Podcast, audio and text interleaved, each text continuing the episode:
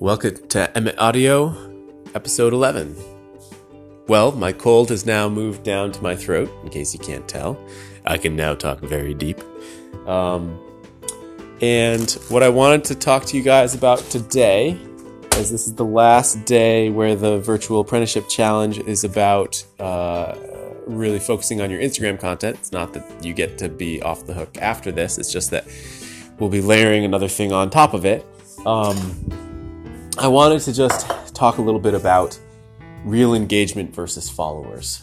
Uh, this is something that I think we all fall prey to when it comes to any social media because it has the metrics of being able to really track uh, how many people follow you and um, and because that number dictates sort of how much visibility you get and and and how much status you have within the community, even though it shouldn't necessarily.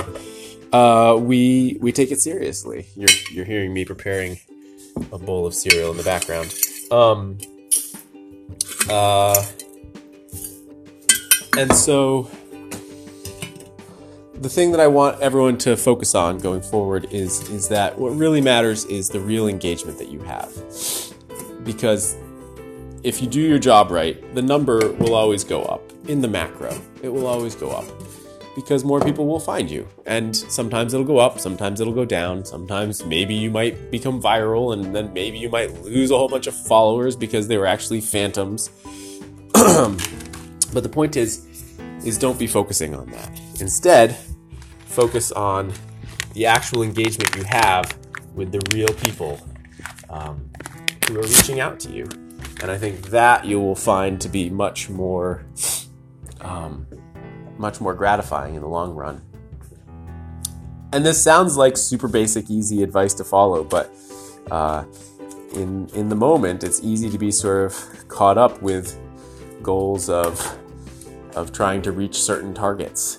Uh, like, for instance, for me right now, I have a target given to me by my publishers to reach 10,000 followers by June when my book gets published.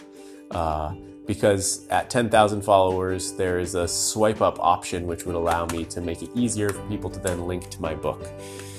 Um, so sometimes you have discrete, concrete goals that are for a real reason. Um, but a lot of times, we assign sort of how we feel about ourselves in the moment or, or let our mood be dictated.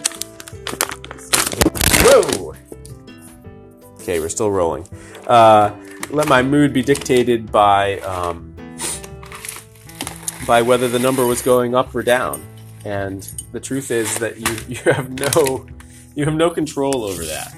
Uh, what you do have control over is the quality of your work and whether you are structuring it in a way that is uh, valuable to somebody else and and doing something that actually matters in the world. So uh, I would say focus on that. And one easy way to, to, to sort of calculate your engagement versus followers is to look at the and this this is obviously not entirely accurate, but look at the, the number of comments you have